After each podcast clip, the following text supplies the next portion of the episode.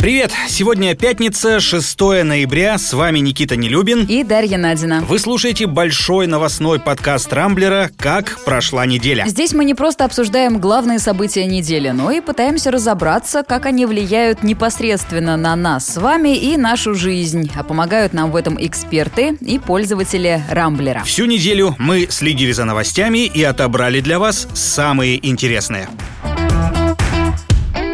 Начнем с главного события этой недели, которое Пока, правда, так и не случилось. В США выбрали нового президента, но кто он, страна не знает. 3 ноября прошло голосование, и бюллетени считают до сих пор. Кажется, Ксения Собчак писала в Инстаграме, что можно как угодно относиться к США, но тот факт, что ведущая мировая держава до последнего момента не знает, кто будет определять ее политику в ближайшие 4 года, ну, это вызывает восхищение. Знаешь, в кои-то веке соглашусь я с Ксенией Анатольевной, потому что я сам смотрю за этими выборами как за каким-то американским все тем же блокбастером. И, кстати, вот эта самая неопределенность, она явно нравится не только мне, но и всем остальным россиянам, потому что, согласно опросу Фонда «Общественное мнение», 53% наших соотечественников, опрошенных э, социологами, следят за выборами в США, причем Дональд Трамп им импонирует больше. За него, ну, скажем так, готовы проголосовать 29% россиян, а вот за Джо Байдена только 4%. Но при этом, что самое интересное, о плохом отношении к Трампу заявили 38% опрошенных. Это на 4% больше, чем э, те, кто плохо относится к Байдену. Вообще, американские выборы для наших людей стали еще одним поводом поднять денег, я так понимаю, потому что букмекерские конторы всю неделю принимали ставки на победителя. Свой тотализатор даже мои знакомые организовали. Ну и э, пока, судя по всему, лидирует Байден, это плохие новости и для нескольких моих приятелей, и для одного британца, который поставил на Трампа, внимание, 5 миллионов долларов. РИА Новости писали писали вчера, что некий неназванный поклонник действующего президента США поставил на его победу самую крупную в истории политических ставок сумму. Представляю, каково ему сейчас, и седых волос-то у него наверняка поприбавилось. Но давай вернемся к выборам. Спустя трое суток не завершен подсчет в целом ряде штатов. До сих пор не учтены все бюллетени, которые избиратели прислали по почте. На Аляске их, говорят, еще целую неделю будут считать.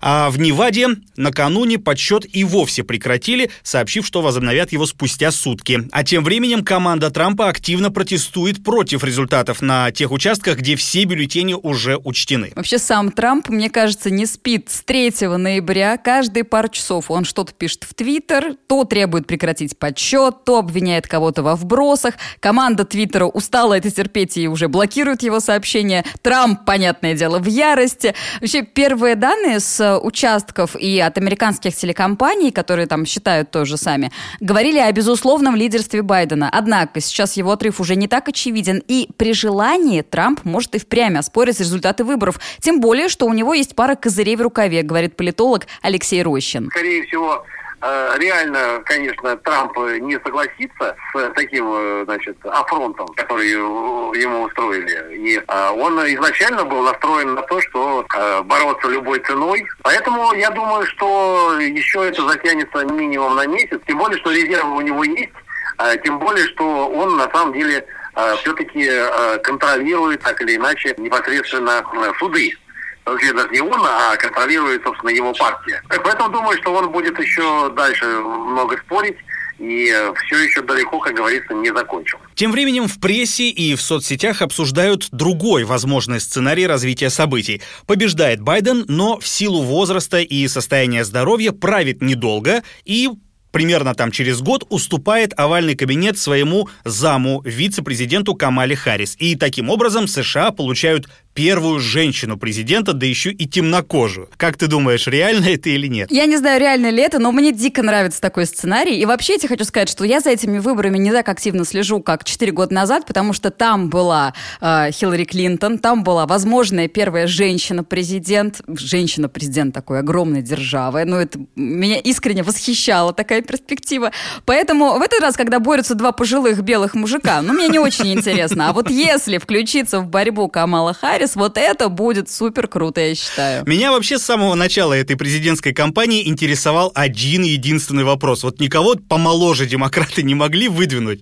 Ну, потому что, ну, сколько Байдену уже? 77 лет, и операции на мозге, он, говорят, перенес уже несколько штук. Ему бы, по мне, так сидеть спокойненько где-нибудь у себя там на ранчо, писать мемуары. Конечно, ему здоровья крепкого, но боюсь, что он и один-то срок не досидит. Так что я вот, кстати, с э, этим сценарием соглашусь.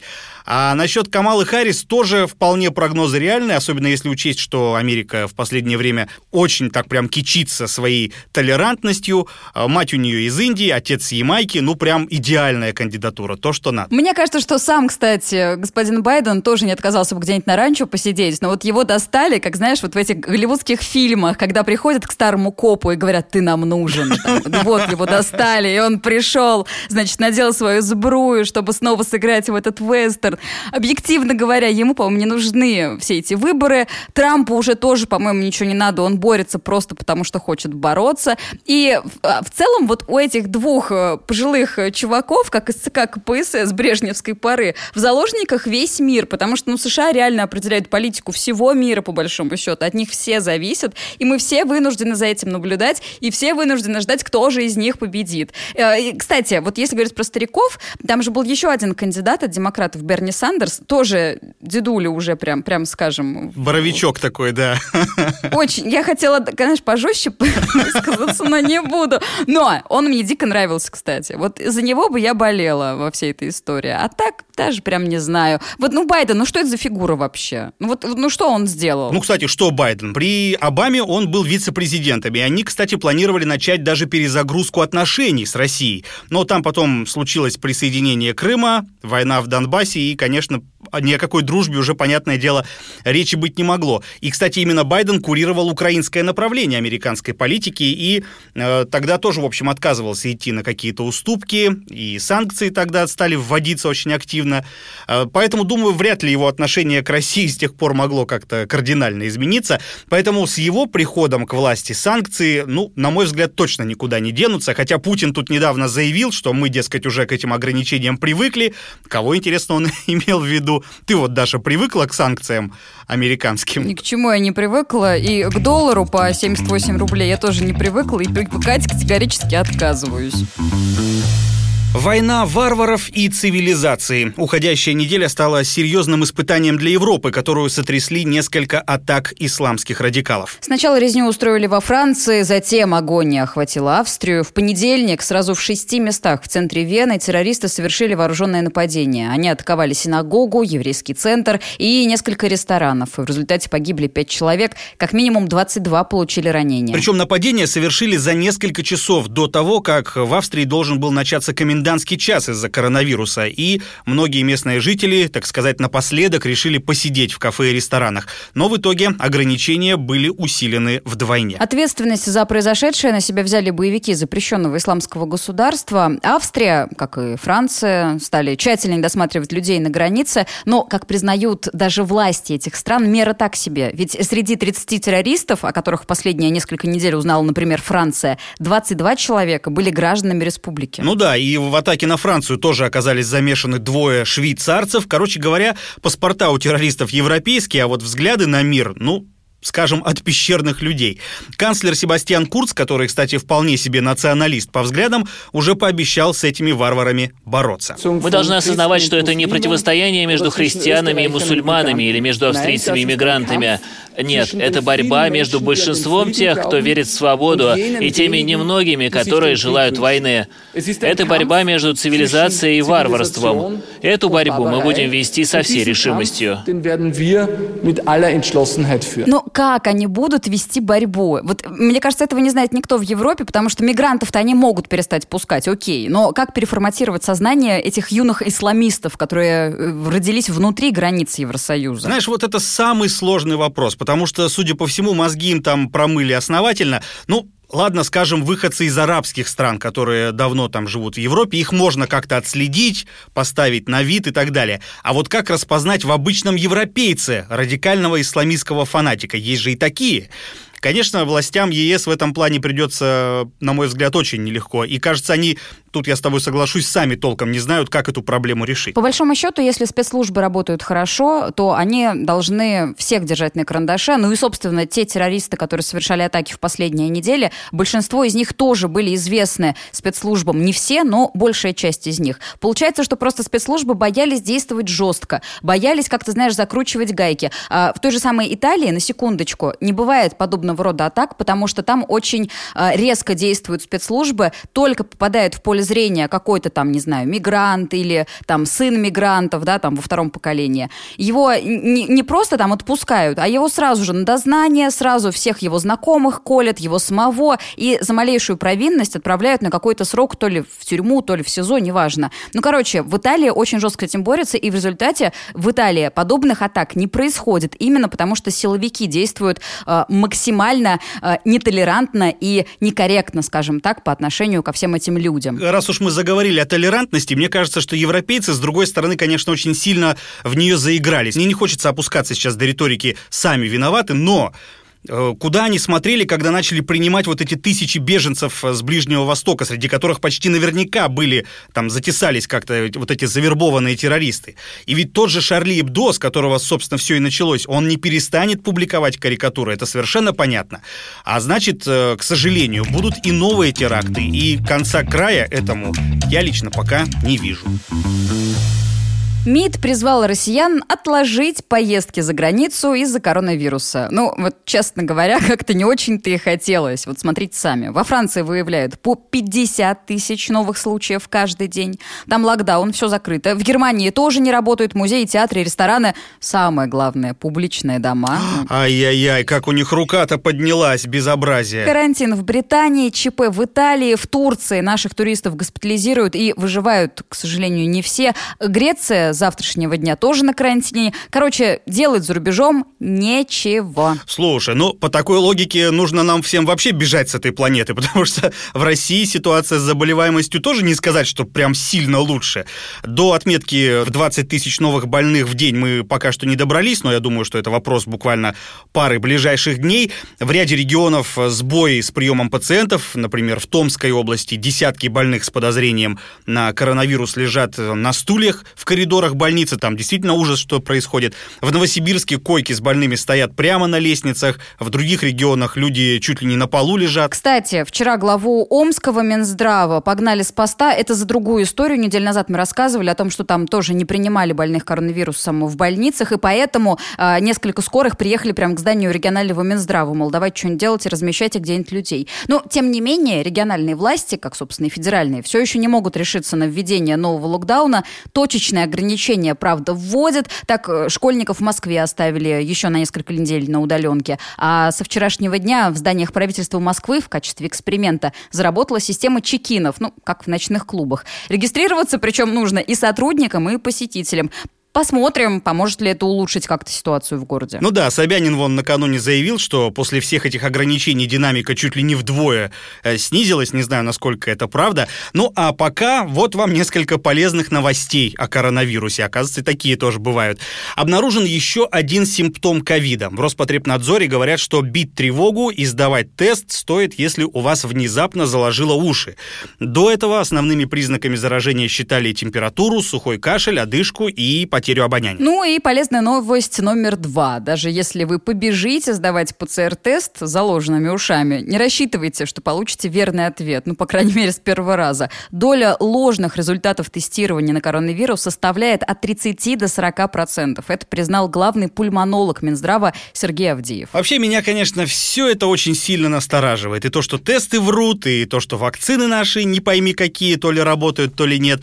Помнишь же, когда результаты испытаний спутника Ви недавно опубликовали в журнале Lancet, очень авторитетном. Итальянские ученые, там еще потом вслед за ними э, какие-то специалисты из других стран усомнились в данных, которые наши разработчики предоставили. Короче, на вакцину лично у меня надежд как-то маловато. У нас с тобой давний спор. Я тебе говорю, что все эти итальянцы и кто там еще, они просто завидуют, потому что сами ни черта разработать не могут, а у нас уже две вакцины на подходе, и вот-вот мы все начнем э, их... Э, Продавать себе... по всему миру.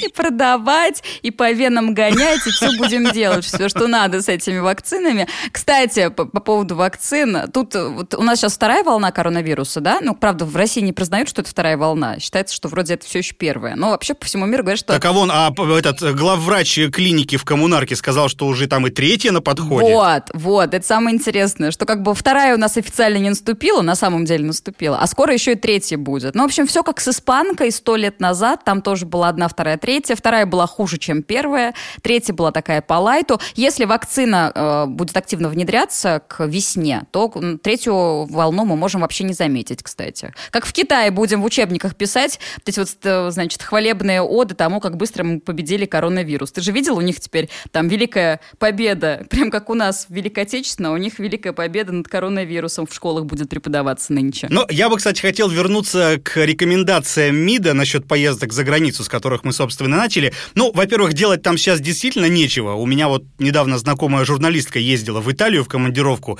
так она говорит, что там вообще тоска зеленая, все закрыто, людей никого нет, полиция на каждом шагу спрашивает документы, проверяет там маски.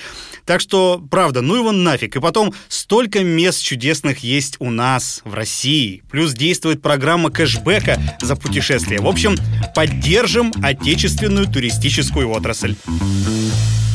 Можно бесконечно смотреть на то, как горит огонь, течет вода и падает рубль. За последние семь дней национальная валюта, как всегда неожиданно, снова ослабла. Доллар торгуется выше 77, евро 91 рубль, там то пробивает эту отметку, то снижается. В общем, понятное дело. Я тут подумала, что мы с тобой с завидной периодичностью в последние месяцы обсуждаем вот все эти антирекорды. Ха, месяцы, годы. Мне тут на глаза недавно попалось видео в Телеграме, от которого я, если честно, даже прослезился. Там какой-то умелец собрал новостные сюжеты об успехах рубля за последние 15 лет. Доллар же сегодня впервые в этом столетии упал ниже 27 рублей. 26 рублей 94 копейки или на 13 15 копеек ниже, чем в четверг. На мировых финансовых рынках крупный обвал американской валюты. В России сегодня во время единой торговой сессии на ММВБ курс доллара снизился сразу на 12 копеек. В ближайшие несколько лет доллар упадет еще значительно, значительно ниже. Многие станут искать способы обеспечить собственную безопасность. Золото, серебро, хлопок, нефть.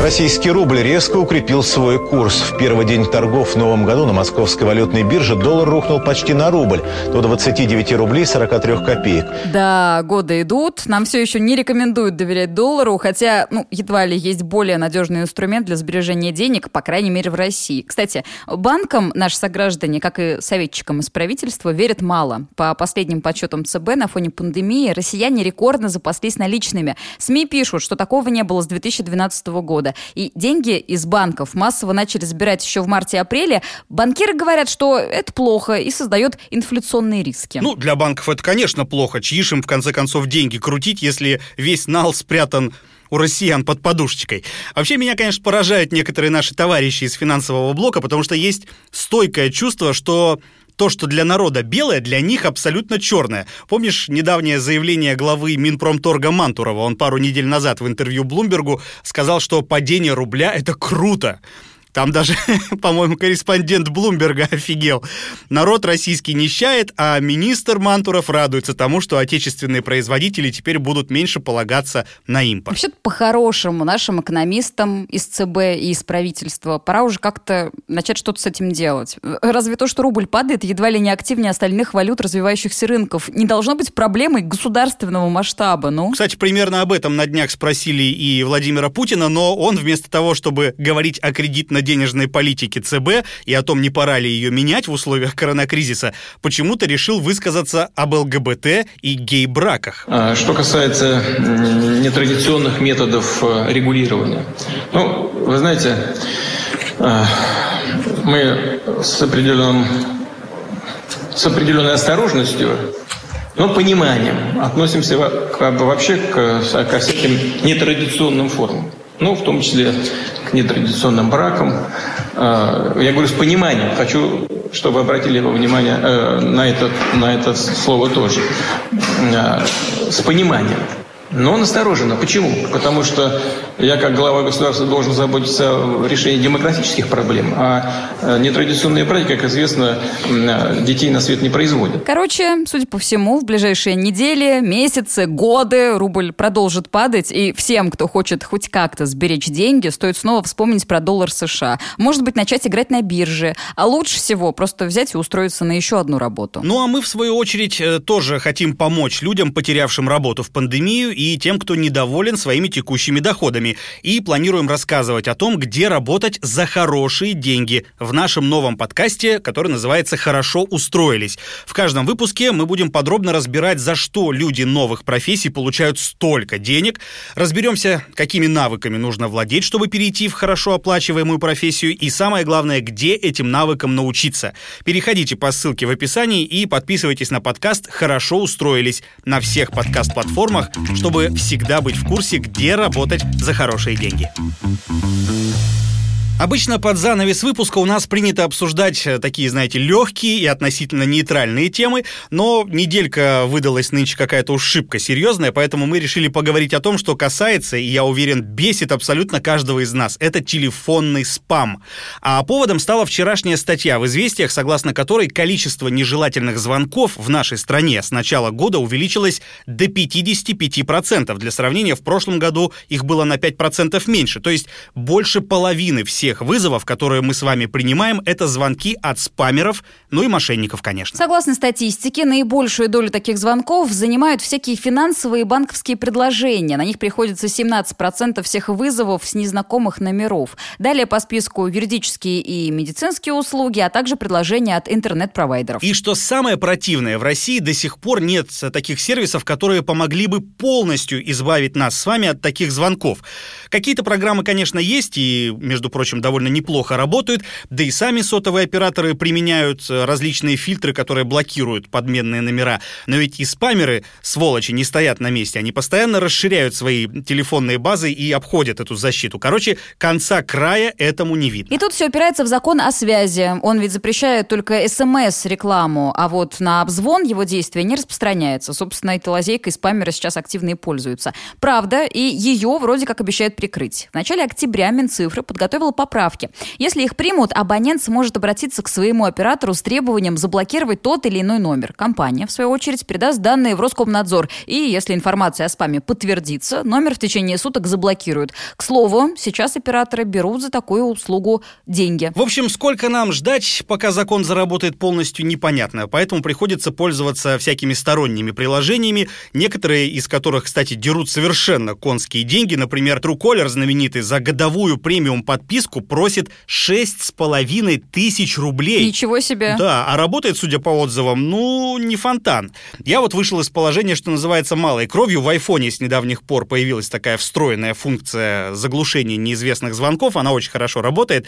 Просто мне обычно, допустим, звонят те, кто мой номер знают. Поэтому, ну, у меня мало шансов, что я пропущу какой-то важный звонок. Другое дело, когда, например, заказывают доставку, и мне звонят курьеры, то приходится вот эту заглушку отключать, потом включать обратно. Неудобно удобно, конечно, но с другой стороны, куда деваться? Кстати, тебя даже часто достают, и как ты с этими упырями борешься вообще? Меня достают постоянно. Мне звонят как минимум четыре раза в день разные люди с предложением разных услуг. И здесь я сама виновата, потому что я сама в Инстаграме регулярно оставляю свой номер телефона, когда вижу какой-нибудь новый салон красоты, где можно сделать дешево ноготочки, или на бровки записаться. Ну, знаешь, вот эта вот вся история. Раздаю реально направо-налево свой номер телефона. А, недавно какую-то ванну красивую увидела в Инстаграме и тоже оставил номер, мол, мне нужна такая ванна. Спустя три дня, когда мне позвонили, чуваки ее стали предлагать купить, я, естественно, уже 10 раз передумала. Но ведь номер остается в базе, и мне звонят все, кому не лень, а так как э, часто мне звонят и люди с незнакомых номеров, которые мне нужны, там, по работе э, или знакомые, ну, в общем, приходится брать трубки мне всегда, и заглушки я не ставлю, и дико страдаю, потому что я, как любой нормальный миллениал и человек 21 века, стрессую, когда мне приходится подходить к телефону. Знаешь, я, я почему-то в этой связи сразу вспомнил, как мы, когда, ну, совсем там пацанами были, баловались с приятелем по телефону. Вы так делали когда-нибудь в детстве? Еще бы, конечно. Помнишь, когда в справочнике найдешь где-нибудь какую-нибудь смешную фамилию и начинается. Здрасте, это квартира Зайцевых? А чё уши из трубки торчат? Ха-ха-ха-ха. Слушай, ну шуточки, шуточки прям такие третьего класса, реально. Ну, мы примерно в третьем классе учились. Я представляю, как бесились взрослые люди на том конце провода. Так что корни телефонного спамерства, они, видимо, родом оттуда, из детства. Ну что, на этом пока все. Вы слушали большой пятничный подкаст Рамблера «Как прошла неделя», в главных событиях которой разбирались для вас Никита Нелюбин и Дарья Надина. Не пропускайте интересные новости, слушайте и подписывайтесь на нас в Google Подкаст, Apple Подкаст, Яндекс Музыки и Castbox. Увидимся на rambler.ru. Хороших вам выходных!